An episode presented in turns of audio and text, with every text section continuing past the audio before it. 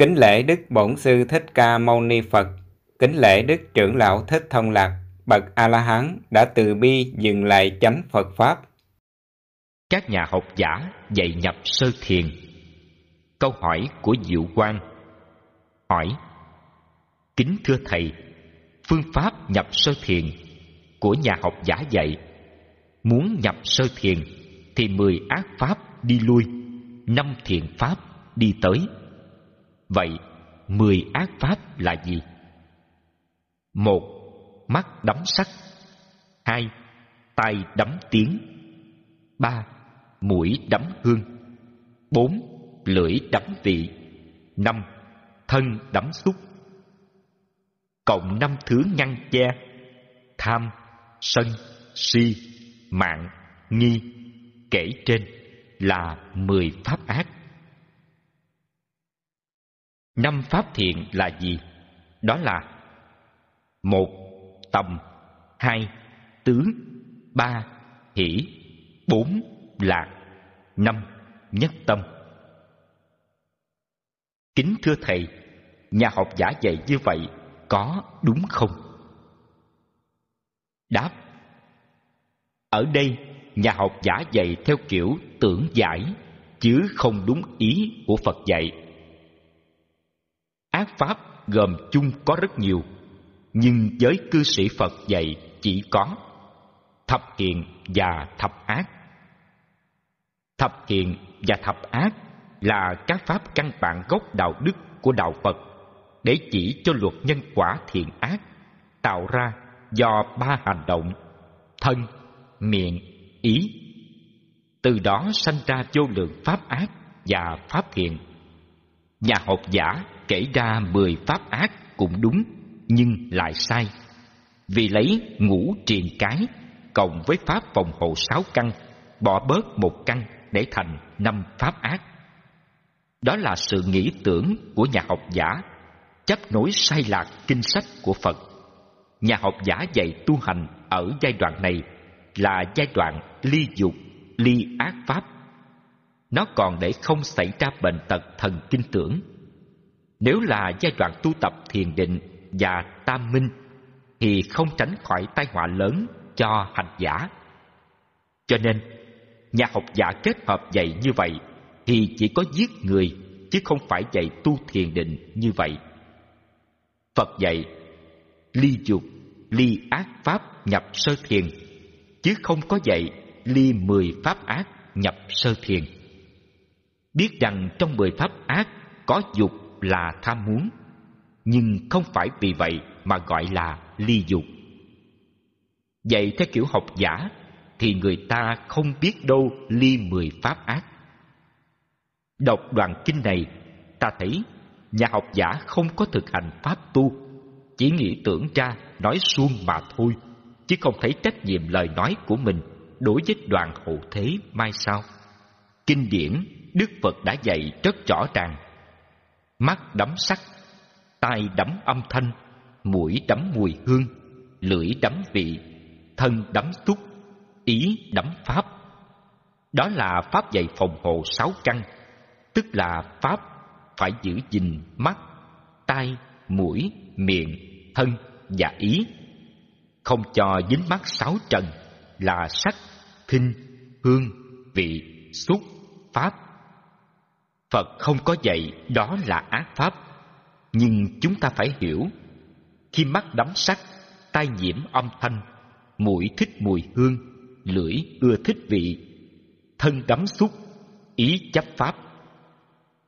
Từ chỗ đắm, nhiễm, ưa, thích, dính mắt Chấp kiến pháp đó Mới sanh ra có thương, ghét, giận, hờn, phiền não, đau, khổ vân vân. Các pháp thương ghét, giận hờn, phiền não, đau khổ mới chính là ác pháp, chứ không phải mắt thấy sắc, tai nghe âm thanh, mũi ngửi mùi là ác pháp. Nhà học giả đã giảng dạy theo tưởng giải của mình, khiến cho mọi người lầm chấp, tưởng đó là lời Phật dạy thật. Nên sự hiểu biết vô minh lại càng vô minh hơn. Sự sai lệch càng sai lệch hơn. nhà học giả dạy sơ thiền không có pháp hành. Mười pháp ác đi lui, năm thiện pháp đi tới. Nghĩa là làm cách nào tu tập để mười ác pháp đi lui và năm thiện pháp đi tới. Ở đây, nhà học giả chỉ có nói suông, không có cách thức hay pháp hành tu tập cụ thể rõ ràng nói về pháp thiện và pháp ác, đức phật đã dạy rõ ràng, thập thiện và thập ác thì không có người phật tử nào không biết. Còn thiện ác của nhà học giả viết ra khiến cho người phật tử khó hiểu, lại thấy đạo phật có thêm mười pháp ác lạ.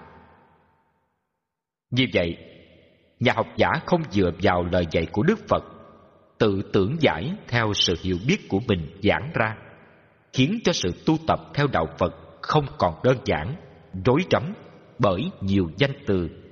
Nghe thì rất kêu, nhưng làm mất ý nghĩa pháp hành, thành ra rộng tuếch vậy như vậy, đi từ cái sai này đến cái sai khác. Từ đó, kinh sách của các nhà học giả đã biến phật giáo thành một giáo phái ngôn luận lý thuyết suông, khiến cho các thầy tỳ kheo tu hành theo kinh sách này chỉ nói được mà không làm được. Tiếng ồn. Câu hỏi của diệu Quang. Hỏi, kính thưa thầy, theo như nhà học giả dạy, các chướng ngại của sơ thiền là tiếng ồn đi vào tai. Có đúng không thưa thầy? Đáp, không nhà học giả đã hiểu sai những danh từ phật dạy. Phật dạy, tịnh chỉ ngôn ngữ nhập sơ thiền. Nhà học giả nghe chữ ngôn ngữ, rồi nghĩ tưởng ra là tiếng ồn. Vì tiếng ồn thường làm động thiền định ức chế tâm. Nên ngài luận, cái chướng ngại của sơ thiền là tiếng động đi vào tai. Ngài không hiểu thiền của đạo phật là thiền gì. Ngài cho sơ thiền ngại tiếng động cũng giống như thiền đông độ và thiền đại thừa sao? Sơ thiền là một loại thiền xả tâm, nên còn có rất nhiều tên như một, tịnh chỉ ngôn ngữ, hai, ly dục, ly ác pháp, ba, sống trầm lặng, bốn, sống độc cư, năm, sống phạm hạnh, sáu, bất động tâm định bảy, vô tướng tâm định. Tám, sơ thiền. Chín, tầm tứ hỷ lạc nhất tâm. Mười, giới luật thanh tịnh. Mười một, tâm không phóng dật. Mười hai, tâm vô dục, vô ác pháp.